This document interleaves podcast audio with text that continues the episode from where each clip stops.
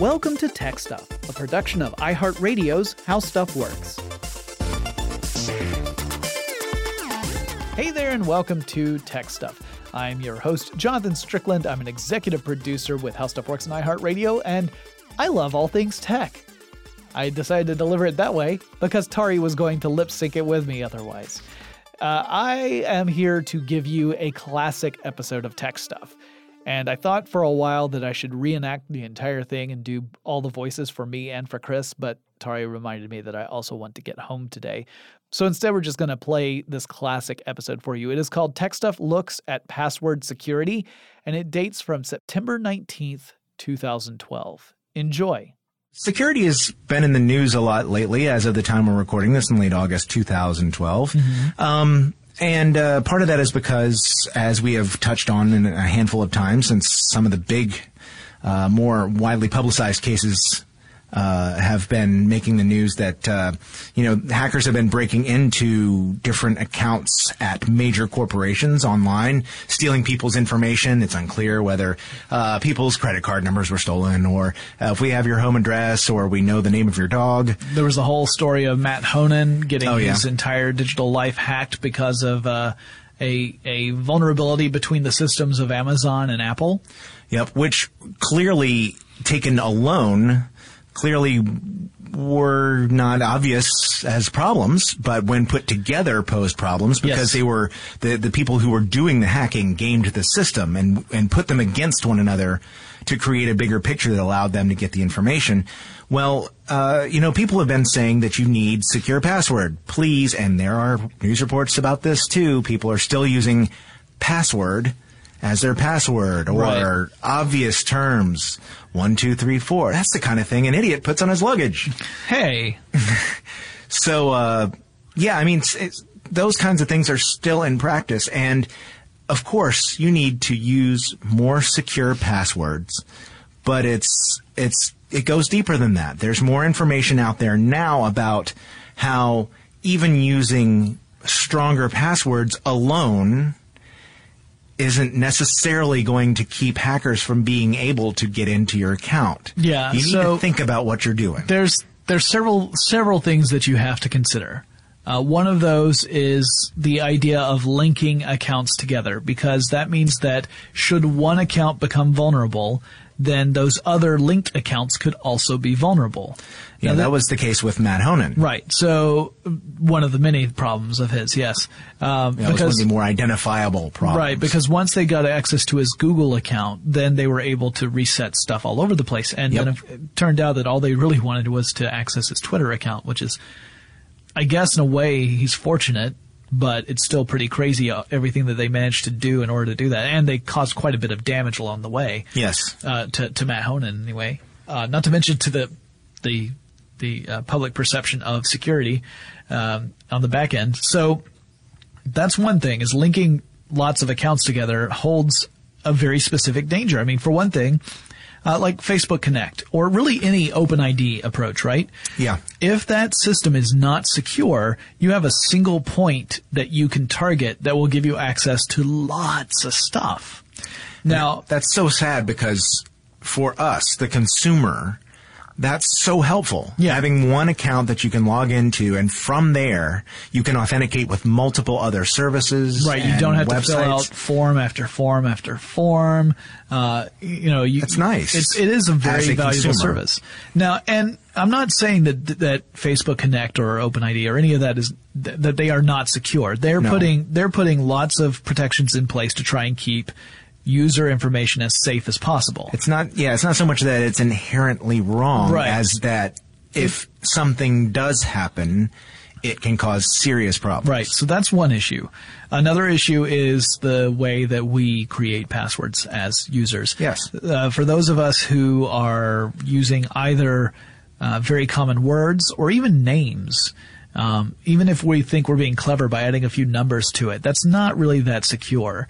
And uh, if it becomes even more insecure if we're using those uh, passwords at multiple accounts. So yes, I think uh, we we were we both read an article from Ars Technica by Dan Goodin called "Why Passwords Have Never Been Weaker and Crackers Have Never Been Stronger." It's actually a, it's a fascinating read, and I do recommend you check it out if you find this episode interesting, or even if you don't. It's a good thing to know. And uh, yeah, it's it's typically um, Ars Technica typically gets into more technical detail yeah. than than articles on howstuffworks.com. But if you're if you're really serious about it, there there's a lot of in, uh, important information in there. And we can give you kind of the the layman approach to what is going on here. But part of that is that I remember reading, and it may not have been in this article, I do remember reading a statistic that the average user has something like six and a half passwords. Yep, yep, that's in there. Okay. So they use six and a half pass, you know, of course this is an average. We're not saying someone out there is just putting Oh, you know what? I was going to type in my whole password, which is typically password, and I'm just going to type in pass for this one.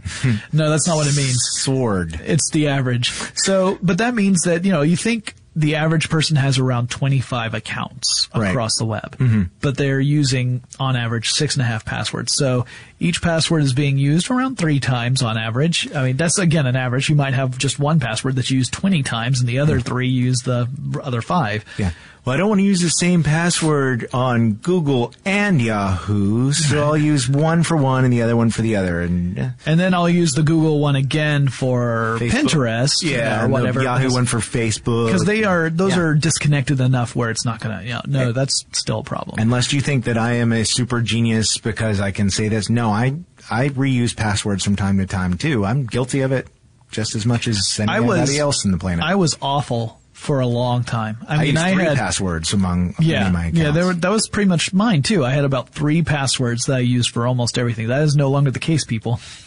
I don't do that anymore. Well, I told but, you I didn't mean to erase all those accounts. Anyway, so that's that's another user behavior, and we'll yeah. get more into that in a minute. But then the a third piece is how safe are those passwords within the databases of the companies that hold those passwords. Yeah. So if you are a cracker, you know, a hacker who is specifically trying to crack into security systems. Yeah. And you have identified a potential target to try and get at their password database. Mm-hmm. Then, uh, if it's if it's one where the user base of that service or company also typically has accounts at other places, you've managed to not just get the passwords for that one account, but knowing that people tend to reuse their passwords, you might actually have access to multiple uh, services. Mm-hmm. Now, there are ways that companies can protect against this, not just by building a good security system that's hard to crack, but also by uh, encrypting those passwords in the database mm-hmm. so that if you get that database, yes, you've got a whole bunch of data, but it does not translate directly to the passwords because it's been put through a hashing algorithm.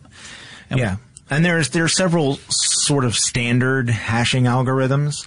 So basically, it's a it's a little like uh, email encryption too. Yeah. So you have let's just pick pass the four letter word pass.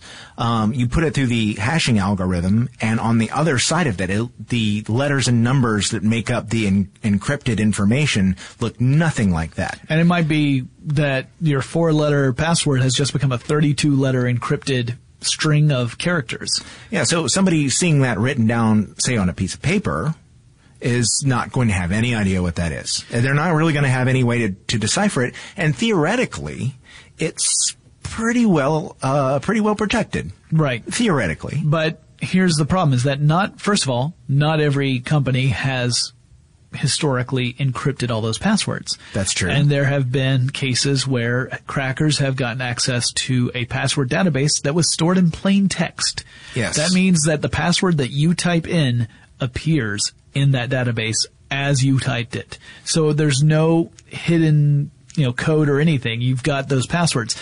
Well, that's very valuable to a cracker for more than just the fact that they now have access to your account. What's also valuable is that they now have a list of words that people use as passwords. Mm-hmm. So uh, there's a there's a, a type of attack we should talk about: the brute force attack. Yeah. A brute force attack is when a cracker tries to get access to a system by filling out the essentially filling out the password field multiple times until they get a positive result. Yeah. And um, one way of doing a brute force attack, a very common way, is to do what's called a dictionary attack, where you take, you create a, a, a virtual dictionary of words that you use as the basis for passwords, knowing that a lot of people will pick a common dictionary word as the basis of their password. Yeah. Aardvark, antelope, anteater, you know, Yeah. and it just Yeah, goes through all the way through. I just picked animals for some reason. Right. But uh, something else that they'll do as part of this dictionary attack, they'll start adding, uh, changing symbols. So let's say your your password is aardvark, but you're being clever and, And changing the A's to into- symbols. to at symbols, and uh, you know, let's say you pick a, a word with uh, with e's in it, and you change them to threes. Yeah. they try those too. Yeah, because those are very common approaches. I mean, Yes. you know, keeping in mind that most of us are using passwords that are easy for us to remember. Yes. And the more random-ish or seemingly random these passwords get, the harder it is for us to recall them. So knowing that's a weakness, the cracker can say, all right, well, let's go with all these words and let's go with the various variations we would expect people to use with these words. And even if you've done stuff like just added a couple of numbers at the end, that's not always a tough thing either. They can start going through all of these different variations adding various numbers at the end. If they know how many characters your password is, that already has given them a, a huge advantage. And uh, the reason why this is possible is because we've got processors out there that can do these these calculations in parallel. You know, if you were to do them all one after the other, it may take you centuries to get through a, all the possibilities of a particular password, depending on how many characters there are within that password. Hey guys, it's Jonathan from 2019. I just hacked into this classic episode because the password protection was laughable. It was just Paulette123. So uh, I'm going to mess around with some stuff, but let's take a quick break while I do that.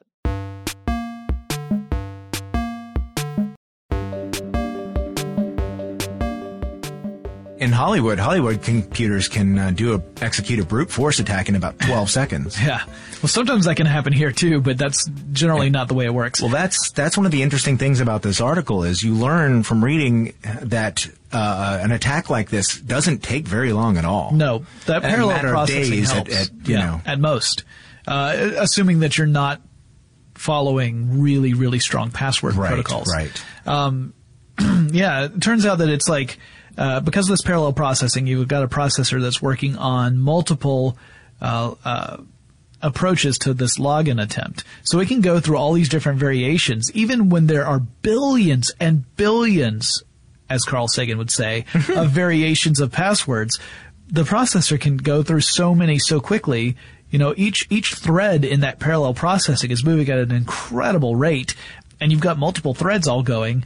Uh, there are crackers who use graphics processing units, GPUs, to do this. They because they GPUs are designed to be parallel processors. Yeah, even even though they're designed primarily to handle graphics instructions and display them on your your uh, monitor, GPUs can be uh, pressed into service, let's say, by a, a, program, by a software that that can specifically um, send instructions to it. So what people do, um, there are open source programs that uh, you can use to uh, assign uh, password cracking to your GPU. Um, sad to say, and and one of the uh, the interesting stories that, or one of the interesting bits that I read from this article too, was uh, that people have grown increasingly intelligent about the way they save cracked passwords. So they're saving up dictionary attack type information. Right. And so if you use, you know, password one as your password on one site, um, and they want to hack into your account at the House of Online Grapefruit, they might try they and they've got your information. They could try it there too to see if you've used your password on more than one site. So that makes it increasingly dangerous for you to use the same password in multiple locations because there is a growing database of password information that uh, that people are saving. Yeah, and that and not just throwing away once an attack is completed. That database also means that they can look at things like frequencies, like how frequently are people using this specific word or variations of this word as a password. And the more people who use it, the more you're like, all right, well, let's bump this up the list. It's more of a likely candidate for a password. So, you know, we like to think that the passwords we choose are unique, but that's if we're basing it off a name or a word, that's not the case. There are lots of people out there using lots of passwords, and there's a good chance that someone out there is using the same quote unquote unique password you are. Just remember, you're unique just like everybody, everybody else. else. You know, when everybody is special, no one is. That's incredible. Um, the so yeah the uh, the the database can tell the cracker, all right, well, not only am I using a dictionary attack, but I'm using a, a curated dictionary attack in a right. way mm-hmm, mm-hmm. because mm-hmm. these are the known passwords that are floating out there in the world, and these are the ones that are really popular that lots of people use. So we'll go through all the variations of these first, and you just you tweak your cracking program to do that so that you can get the the the largest number of results in the least amount of time.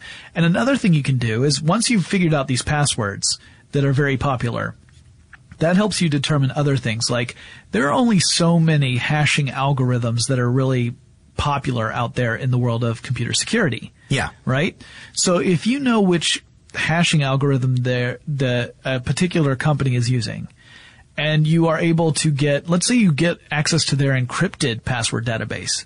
So now you've got a list of passwords that are encrypted, so you cannot just look at them and know what the passwords are if you are able to determine which security protocol they're using, and you have this massive database of um, of, uh, of, of passwords that are really popular, you can run those passwords through the same encryption algorithm to look at the hashes that come out and then start matching them up with the stuff that was in the database.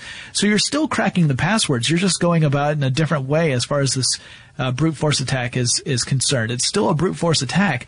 It's just doing it in a kind of an odd roundabout way because you've got the you've got the hash of the password you've got the security protocol that's being used. Now you're trying to guess the original word that created that hashed password. Mm-hmm. once you're able to do that that account is no longer secure. And if that again if you're using that same password elsewhere those accounts aren't secure.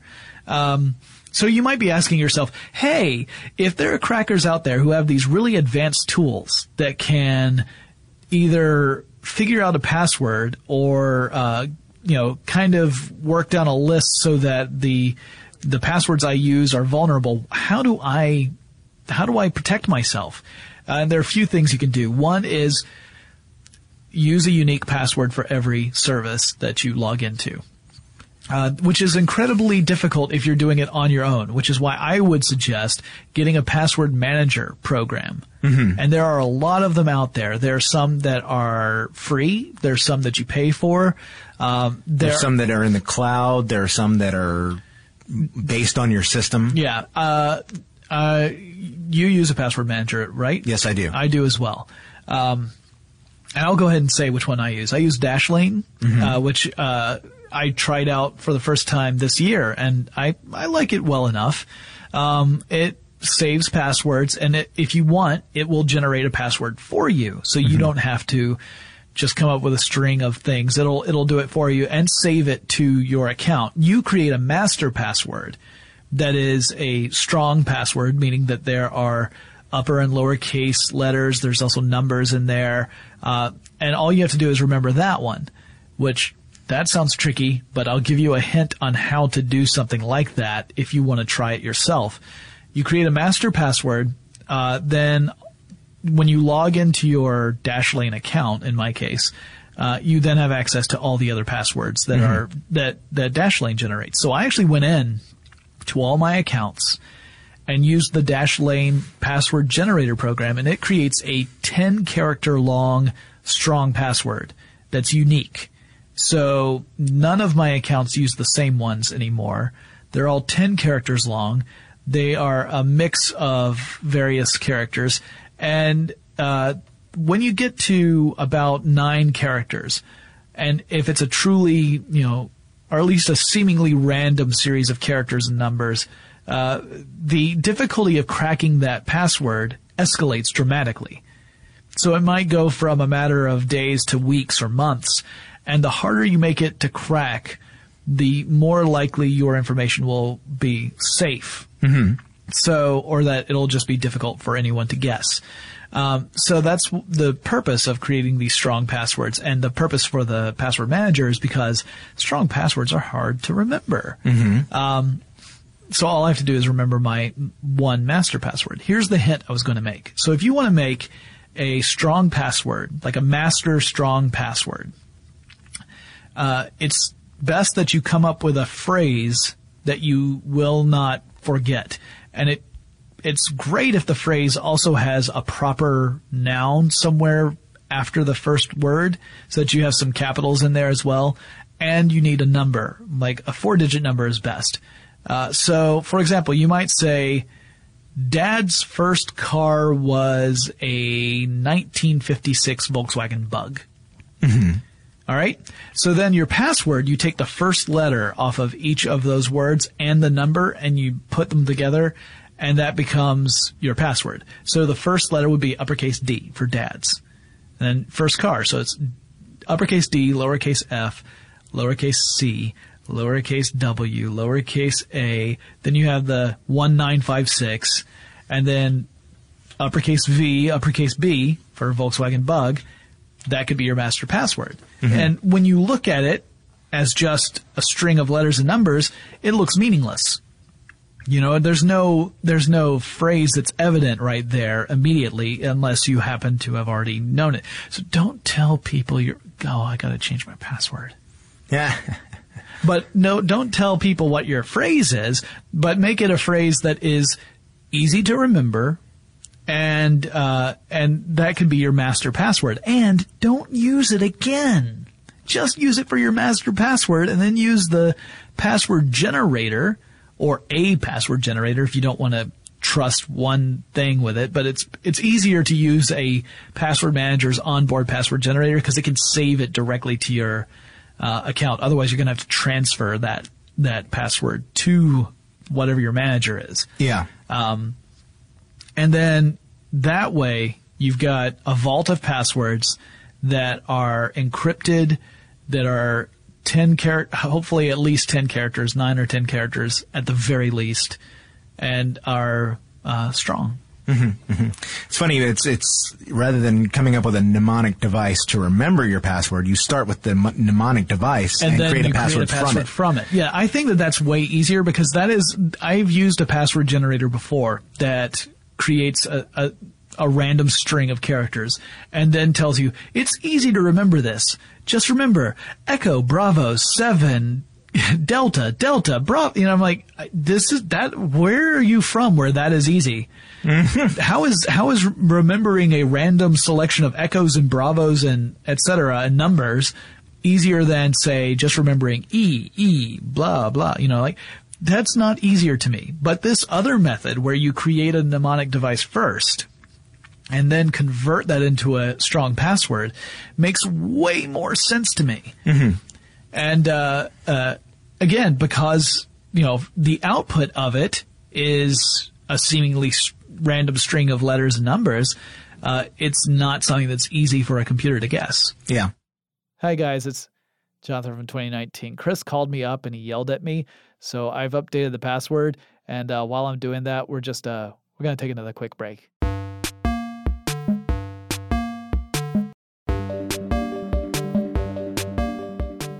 Well, um, I use uh, 1Password by AgileBits, um, which is a uh, you can get as a desktop application for Windows or Mac. Um, also works on iOS and Android, um, and uh, you know it has a browser plugin too on the desktop, so that you uh, say you visit a, a site where you have a um, an account, maybe a shopping site, maybe a banking site or something like that, for example. Uh-huh. So you have your login and password. You have to log in. It has a little button and you press the button and it, you know, says what is your overall password. So you right. use your master password in yep. there. And then as soon as you, uh, uh, log in, you'll be given an opportunity to log into the site and it submits the information for you. Yeah, this is important if you're using a, uh, someone else's computer and you are using a browser to navigate to something and you know, again, if you've created these these strong passwords, remembering each one is going to be really hard. And if yeah. you, and it's not like you're going to go and install your, you know, you, you don't want to install the desktop program on someone else's computer. I mean, that's not your job. It's their computer. Uh, especially like, let's say that you're at a library or something and you want to log in and check email, but you've used one of these strong password vaults using something that has a web browser uh, interface in it so that you can log into the service and access those passwords and then log out and those passwords are no longer there. That's important. Yeah, yeah. And uh, it, it does give you, uh, 1Password also gives you the opportunity to, when you're creating a password, um, to make it as long or as short as you need to really so or include symbols or not to include symbols so uh, one of the important tips that um, this article that, that, Jonathan and I read points out is that uh, eight digit or eight character uh, passwords are easier to crack than longer ones. So yeah. if you're you're presented with a um, a website, you're you're filling out the information for the account, and it says, "Oh, well, your password needs to be six characters or longer." Don't pick a six character password. Yeah, is the is the simple thing for that. Whether it's your own or one that uh, one of many many very capable password generators. Um, yeah, as, as, Jonathan said, these are the two that we picked, but there are lots of them out oh, there. Yeah, they're great. There are a lot of them, and they all you like you can read reviews of them, and uh, and you know these are companies that their reputation is completely built upon how reliable they are, yes. and that and how upfront and transparent they are in the sense of they're not using data themselves to get access to stuff. In fact, right. most of these companies have the information encrypted so that they don't have any idea what passwords you are using. Right. Because it's just like we were talking about with the the uh, password databases where all they are are encrypted passwords. Same sort of thing. They they have no way of knowing what you chose uh, as your various passwords. They just uh, provide the the hard the well the software that that lets you do it. Mm-hmm.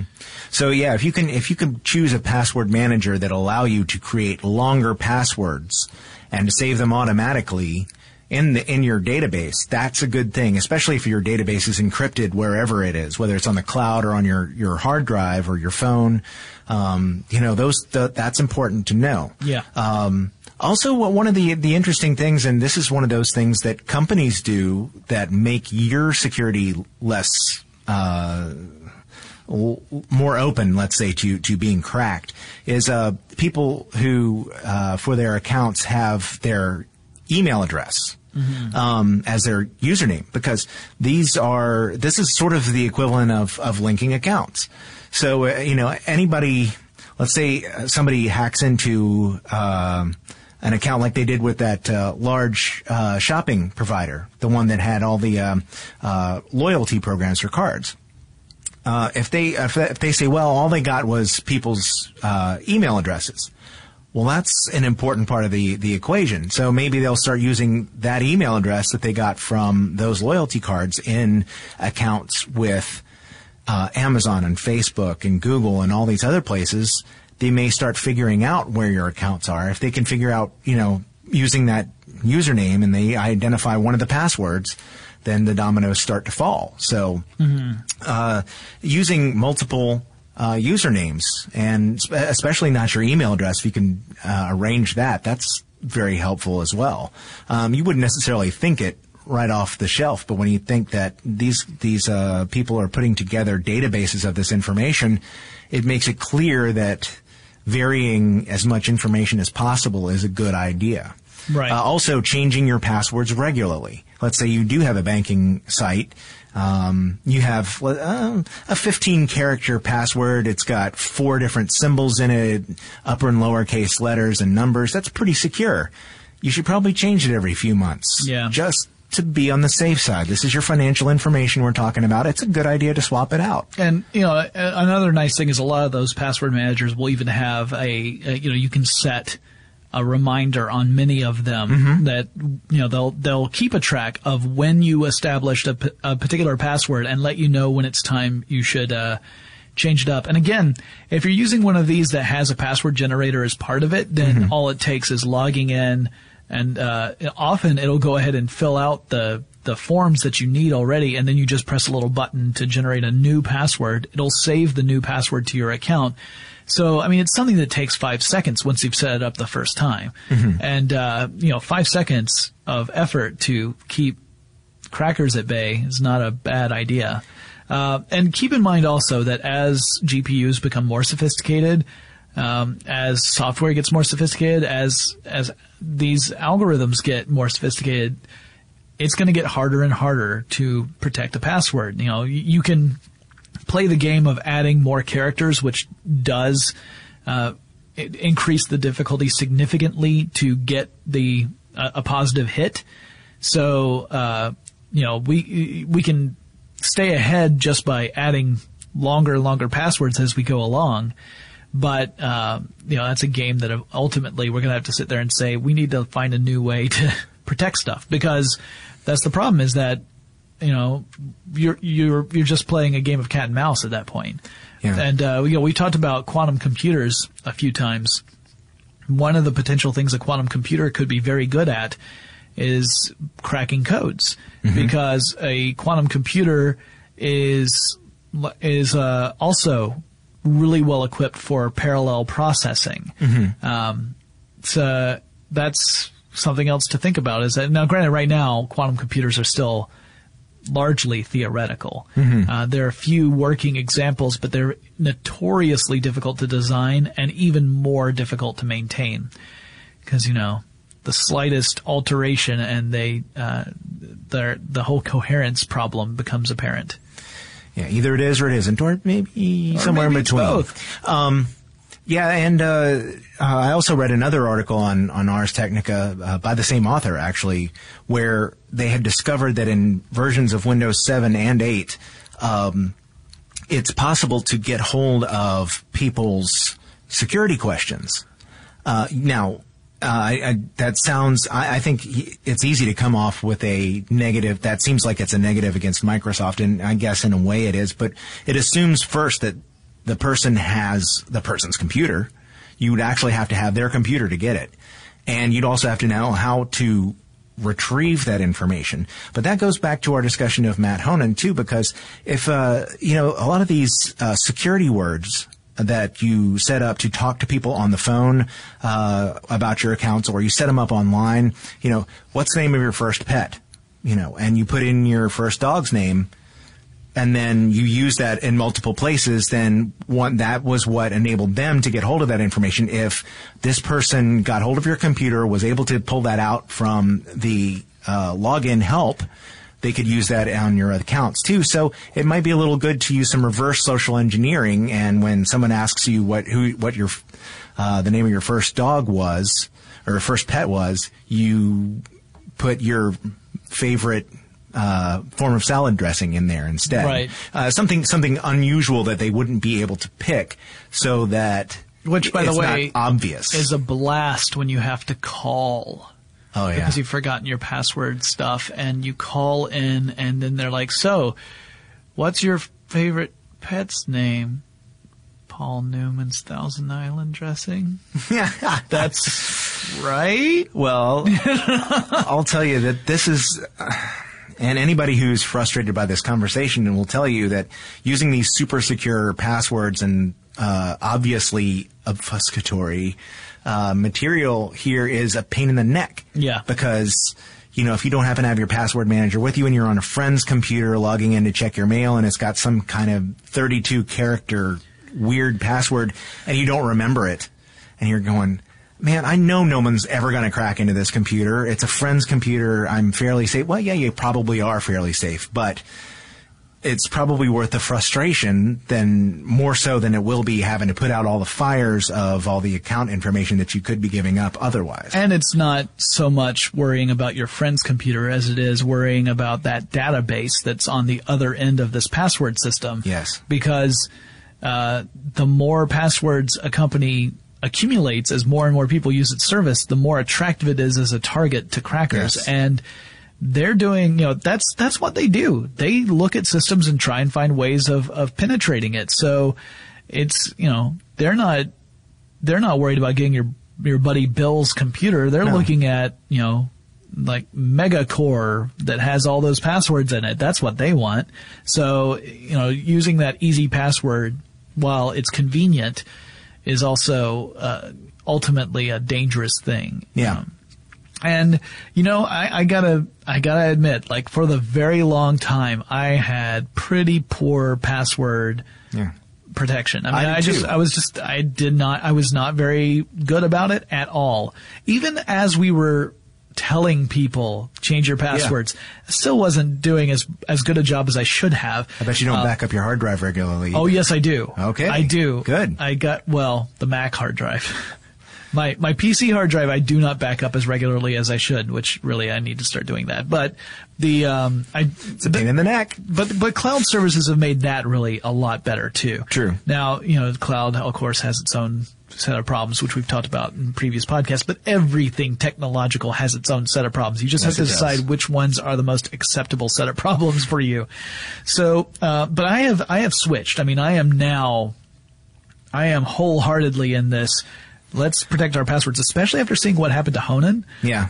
I mean, you and I are in the public eye. We're not celebrities by any stretch of the imagination, but it's not that far. Um, it's not. It's not out of the realm of possibility that someone at some point could say, "You know what'd be funny." Well, and, and it just really takes somebody getting a hold of your name. Yeah. Uh, that's why they tell people to shred when you have a junk mail or something with your name on it to shred that information yeah, because I've got one of those too. You never know when somebody's going to go and you know say Jonathan Strickland. I bet there's a bunch of people named that. Well, Actually, there are. One, so, of, one of them got booked in North Atlanta for something a couple weeks ago, but it wasn't me. I won't ask how you know that. I'm on the lam. So it's because I've got a Google alert set to my name. all right, that wraps up another classic episode. I think we've all learned a valuable lesson. I know I have. I know I learned that Chris remembers my phone number, for example. Well, hope you guys enjoyed it. If you have any suggestions for future episodes of Tech Stuff, reach out to me. The address is techstuff at howstuffworks.com or pop on over to our website. That's techstuffpodcast.com. You'll find links to our presence on social media. You'll find an archive of all of our past episodes. You'll find a link to our online store where you can buy tech stuff merch, get some tech stuff swag, hand it out like it's Christmas. Please, because every purchase you make goes to help the show, and we greatly appreciate it. And I will talk to you again really soon. Tech Stuff is a production of iHeartRadio's How Stuff Works. For more podcasts from iHeartRadio, visit the iHeartRadio app, Apple Podcasts, or wherever you listen to your favorite shows.